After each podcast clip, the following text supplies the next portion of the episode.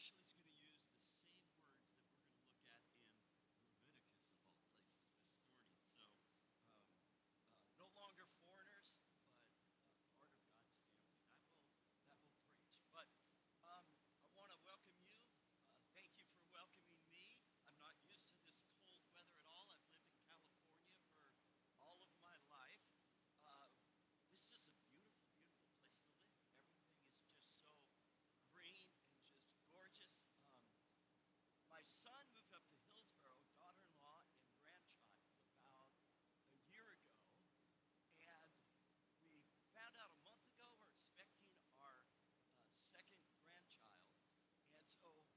said, Well, I'm moving to Hillsboro. You're welcome to come with me. So, looks like we'll be moving up this way.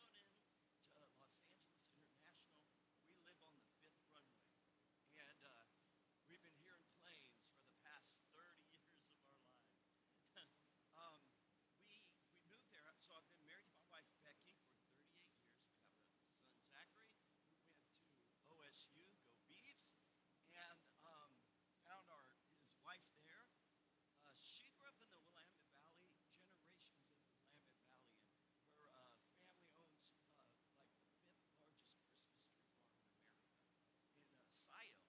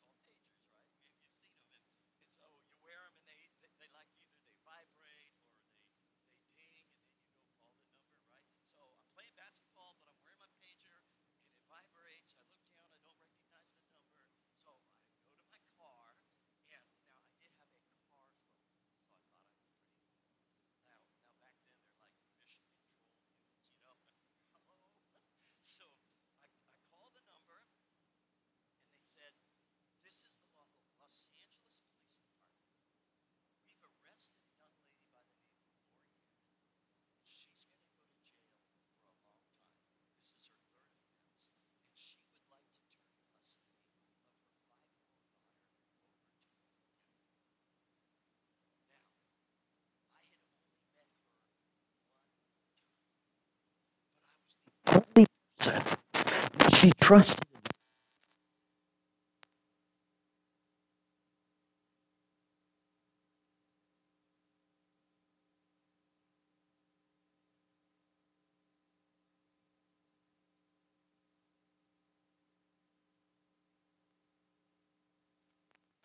said, Will you take custody of her daughter? And I said, And I hopped in my car and I headed down towards the LA courthouse. About halfway there, I thought, I better call my wife. so I, I, gave her a call. I said, um, Becky, we're going to have another child. And she's like, oh, no, two's enough. I thought we had this conversation. And then, you know, I explained it to her, and she says, okay, absolutely, absolutely. And I will, listen, I'll never forget when I got to that courthouse.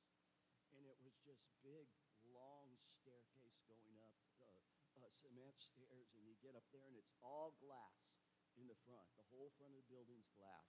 And I could see Lori inside, and she's in handcuffs crying. And Miranda's by, standing by her, and I walk in, and Miranda's just adorable, big brown eyes puddled with tears. And I got down, you know, on her level, and I said, Miranda, your mom has done something wrong, and she's going to have to go away for a while. But I'm going to be a family to you. And I have a wife, and I have a son, Zachary. He's your age, five years old. And we're going to take you in, and we're going to love you and care for you like you're our own child. And so Miranda got in the car and came home with us that day. And now, a long story short, Lori was let off uh, by, I think, by God's grace on a technicality. And about a month later, she was able to be reunited uh, with her daughter, Miranda. And she started coming to our church, and we started telling her about Jesus and how much Jesus loves her and that Jesus died for her. And she was baptized into Jesus Christ. She became a Christian. She actually ended up uh, starting a rehabilitation program with the help of the church herself. But you know how when you first become Christians, if you can remember that sometimes, you know, new Christians, they come up out of the water of baptism and they are just fired up, right? They're so excited that their sins have been forgiven. And so they just want to tell people about Jesus Christ. And that was the case with Lori. And so she's like, John, I want to introduce you to my friends, all my friends. The challenge was all her friends were drug addicts. So I said, okay, Lori, let's go. So we started going to AA meetings and NA meetings and meeting her different friends and family.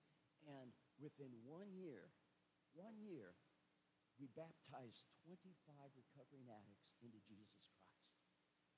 And if you can imagine, we've got a church now of 25 born and raised church Christers worshiping with 25 recovering addicts.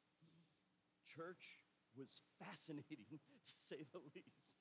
I remember, you know, they, they get up, we train them to do communion. I just need, Lord Jesus, protect their mouth today, because I never knew what bomb they were going to drop from the communion table. Um, we had all different types of folks that, that came from all different backgrounds. I mean, most of them, like Jerry Beasley, Jerry Beasley did time in a cell next to Charles Manson, one of the notorious uh, killers. He'd tell me stories about that. But he was this big guy, tattoos everywhere. I remember Shirley Halpern, and she had tattoos too. And when she'd blink, you'd see "I love you" across her, you know, eyelids. And um, you know, you know who I was most proud of at Hilltop? I was most proud of our seniors, especially our elderly ladies. They would sit down next to Jerry, tattoos everywhere, long hair. They'd pat him on the back. We love you, Jerry. It's going to be okay. Jesus loves you. And the church was thriving. The church is growing. 25 to 50, and the people coming in are being loved and they're being welcomed and they're being brought into relationship with Jesus Christ. And, and the church is just alive, and you can, you can just feel God's Spirit moving powerfully.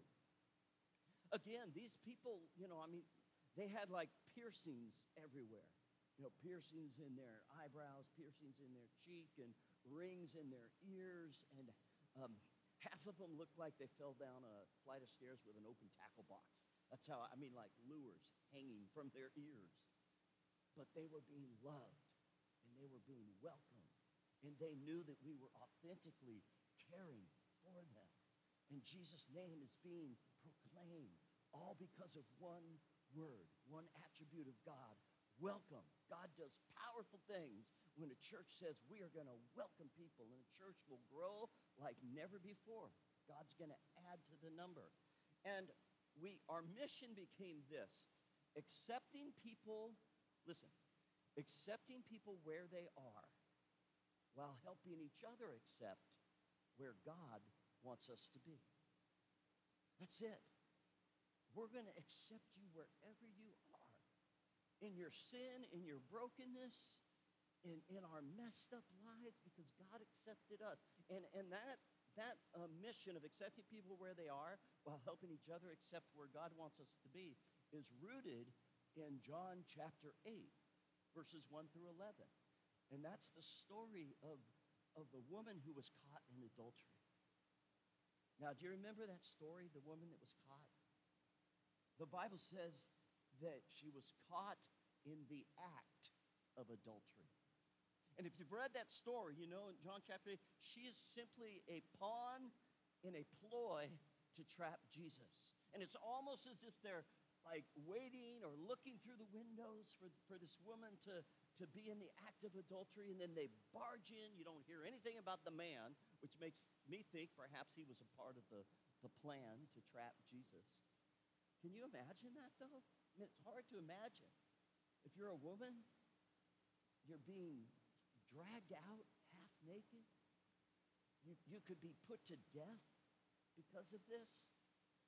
You know, that your heart is pounding in the sweat and you're, you, you don't know if you're going to die. That's this woman. And she's dragged to the feet, of, she's thrown at the feet of Jesus, and a, a, a crowd is gathered around, and they're all holding stones to, to stone her. And she's laying there, and then they say, This woman was caught in the act of adultery. The law of Moses says to stone such a woman. What do you say, Jesus? And they think they've got him right because, you know, if, if, if they, he says, go ahead and stone her, then he's this, you know, just this harsh, unloving person. If he says, let her off the hook, then he's not obeying the laws. And so they think they've got him. And so what does Jesus say? Remember? Nothing. What Jesus does is he, actually, the, the text says he stoops down and draws in the sand. And we don't know what he draws. You know, maybe he just is, is buying time, letting everything kind of simmer down. Maybe some people say he starts with a sin list, you know, just real quickly, you know, and people are, oh, okay, you know. But, but the text says that eventually the oldest ones first begin to leave. And so if you're this woman that's laying there in fear that you're going to be killed, you start to hear these stones dropping, but you don't feel them being thrown at you. You hear them being dropped as people disperse. And pretty soon, everybody goes away. And Jesus is left alone with this woman. And then he says to her, Woman, where are they? Has anyone condemned you? She said, No one, sir. No one, sir. And Jesus says, Neither do I condemn you. Go and leave your life of sin. He accepts her right where she is.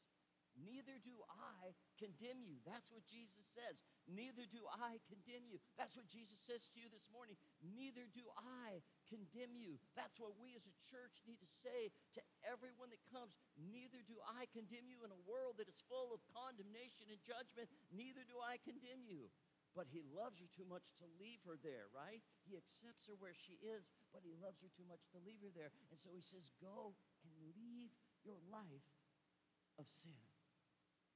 He accepts her where she is, helps her accept where God wants her to be.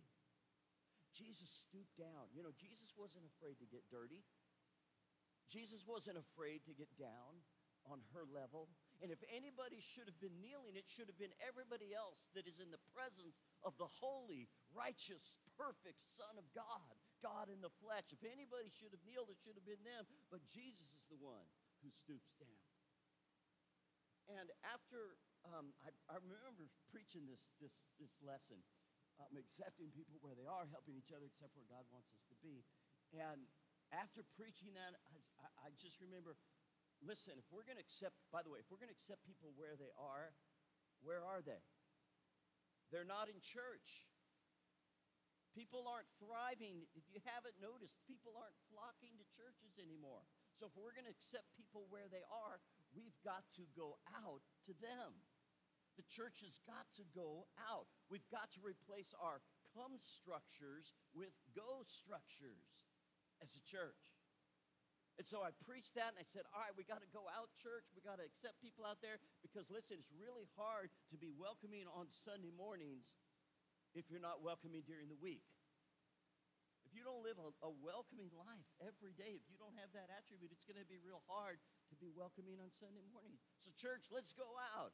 And I preached it, and then, you know, I, I said to myself on Monday morning, All right, John, you preached this. How are you going to live this out? Because I like to try to practice what I preach. How am I going to go out? And so on Fridays, I would go golfing, but I'd go golfing with the elders or maybe a couple of the deacons. Every Friday was, was, was our golf time. So I said, all right, this Friday, I'm going to go out and I'm just going to go by myself and I'm going to show up at the golf course and just see what God does. So I told the elders, hey, I'm going by myself today. So I went out, I got to the golf course, I paid my fee at the starter. But before I got out of my car, I put my hands on the steering wheel as soon as I got there, and I said, Dear God, could you lead me to someone today?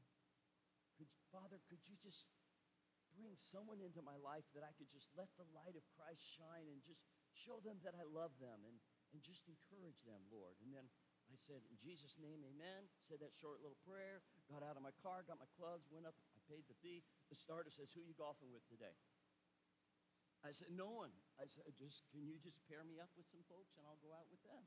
He said, Absolutely. There's a, there's, there's a group going off the tee right now. You can go join them. So I took my clubs. I'm walking up to the golf tee. As I'm walking up, this big, like rough, tough, angry looking man starts coming at me. And he says, Are you golfing with us today? I said, Yes, sir. And he says, Are you walking or you riding? I said, Well, I'm going to walk. He says, No, you're not. Get your blankety blank clubs in my cart. You're going to ride with me today. Okay.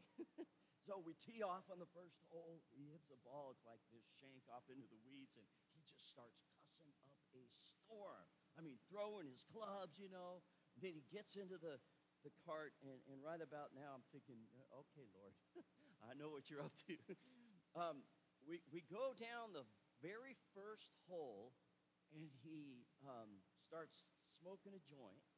And he's like, hey, you want to hit? And I'm like, uh, no, uh, not. I didn't know what to say. Not today, you know.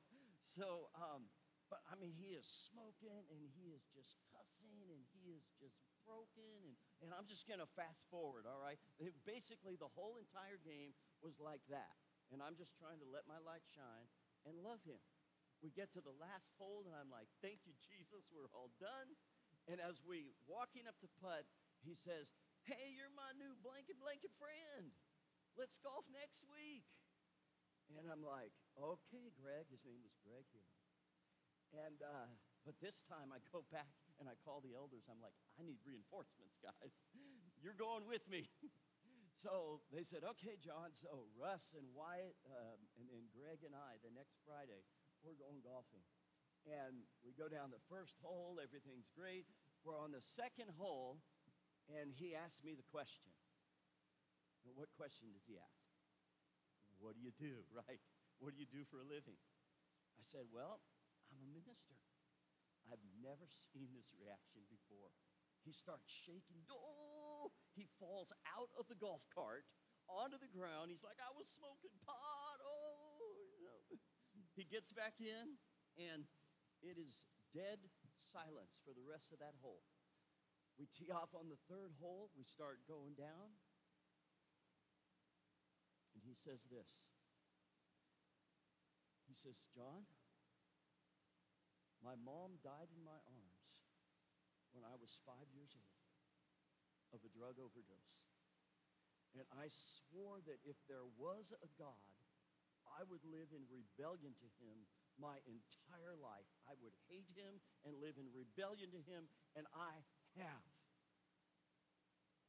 About a month ago, I was arrested again for a DUI, and they forced me to go into AA program, and in the program, they're, they're talking about this higher power. And last Friday, when I was in the shower, I broke down and I cried out to God and I said, God, if you exist, if you are there, Lord, could you lead me into someone's life today? Now, do you see what happened? The very time he is praying for God to lead someone into his life, I am praying, Lord, lead someone into my life that I can share about Jesus. The very, very same time. See, it's like God was just orchestrating this. You know, I believe that, by the way. I believe God is orchestrating these divine appointments. And if we are just alert, if we're just awake, if we're just aware enough, we will see what God is doing. We will welcome people, pray for people, and walk and rub shoulders with people that don't know Jesus. God's just going to do these amazing things. And so, so Greg comes to our church that Sunday, and, and he shows up. He, he, he gets out of his car and just starts smoking. I don't know if it's cigarette or pot, but he gets out, he starts smoking. I see him. He's, he's there early. He pulls into the parking lot. It's like your parking lot out here. He pulls in, and he gets back in his car, puts his hands on the steering wheel, and doing this. I think he's going to leave. And then he gets out, starts smoking again, smoking, gets back in his car. He's scared to death. Finally, I grab someone from the guest relations team. I grabbed Frances. I said, Frances, will you go welcome Greg? She says, sure. She goes out. Come on in. Come on in. Worship with us. He literally thought that he would get struck by lightning. He believed that because of how he'd lived in rebellion to God. He sat in the back row, not the very last row, but like the second to, last row, about where you are back there. Second song in, he hadn't cried in 30 years. And he just starts sobbing. And Frances again puts her arm around him. It's okay. God loves you. You're welcome in this place. Fast forward after church, we study, we pray together. Greg's baptized into Jesus Christ. His roommate's baptized into Jesus Christ. His roommate's son is baptized into Jesus Christ. And it's happening again. God is moving. The church is growing. A church of 11 grows to a church of 22. A church of 22 grows to a church of 50. A church of 50 grows to a church of 100. A church of 100 grows to a church of 300. And it is just thriving and alive because of one attribute welcome.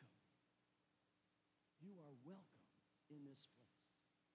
If you, as a church, and I know this is important to your leadership, if you will take on this attribute of welcoming all people, all people, I mean all people, it doesn't matter their background, it doesn't matter their race, it doesn't matter their, their sexual orientation.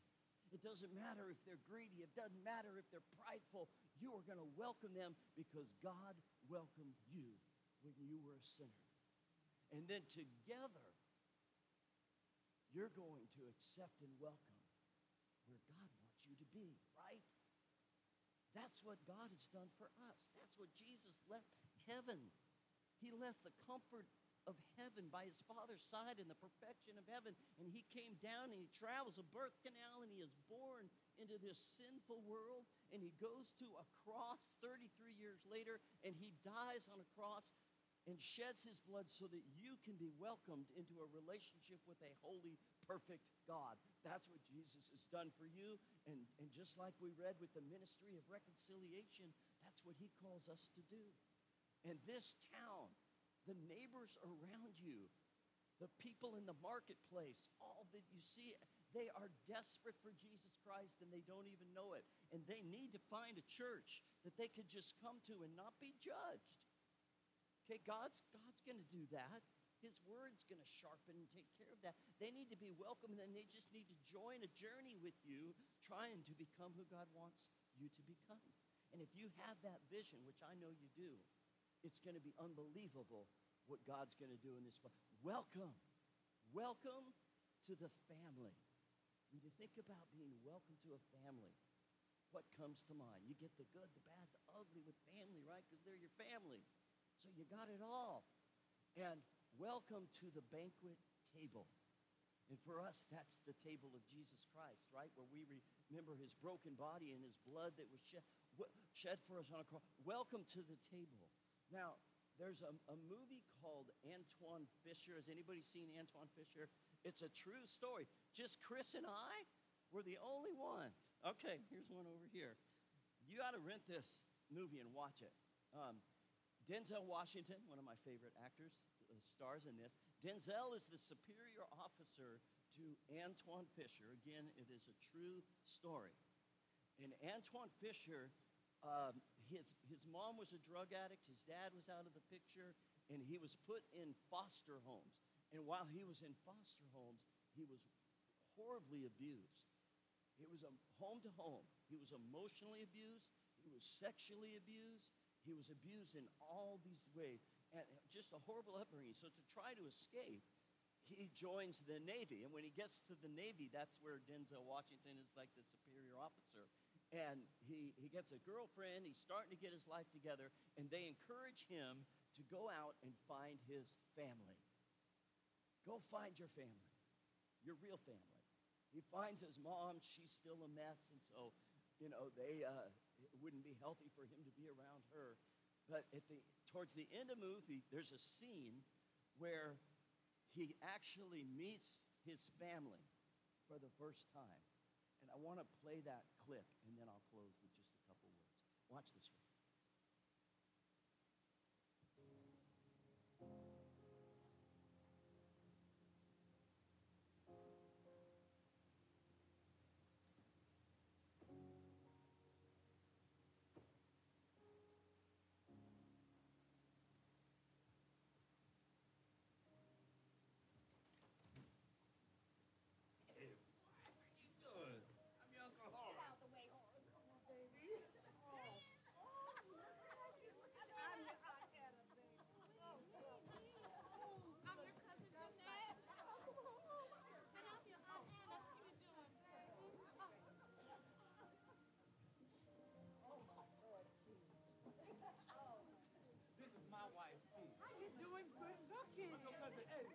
dad named me after your father. Is my brother Ray. What's up, dog?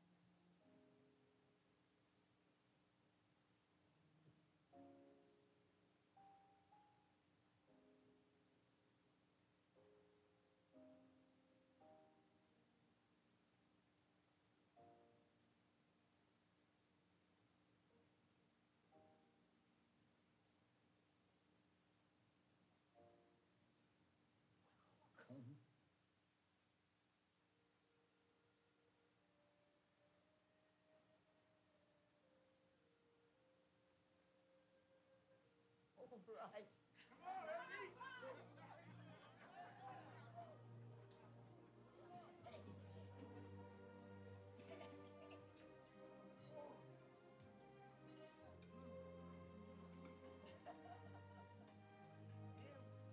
on. All right. That's, that's the picture that I hope each of you can capture in your heart this morning that Jesus' arms are just like that grandma's are, are open. And he's saying, Welcome to God's family. Not just any family, welcome to God's family. If you're not a Christian this morning, if you haven't put your trust in Jesus, first of all, this is a welcoming church.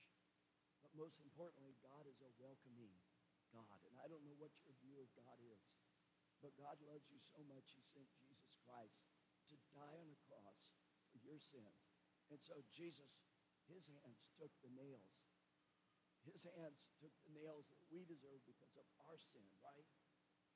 And He loves you that much. And His arms are open and He says, Come to me, all who are weak and heavy burdened, and I will give you rest. His arms are always open take that step and come. And then the feast is ready. All things are ready. Come to the feast. It's this heavenly feast with your family here. And I don't want to close without inviting you uh, just a couple things. One, if you're already a Christian, I want to just encourage you to recommit your heart this morning to this God that loves you so much. Today's a, a perfect day. It's, uh, well, we're almost in February, but the start of the year, it's like this church. You've got family that's going to surround you. You are not alone on your journey. We were created for community, right? We're created for this family. So I want you to commit to this church, commit to God of being a welcoming people. But most importantly, if you have never put your trust in Jesus, if you have not been baptized into Jesus Christ, this morning the family welcomes you.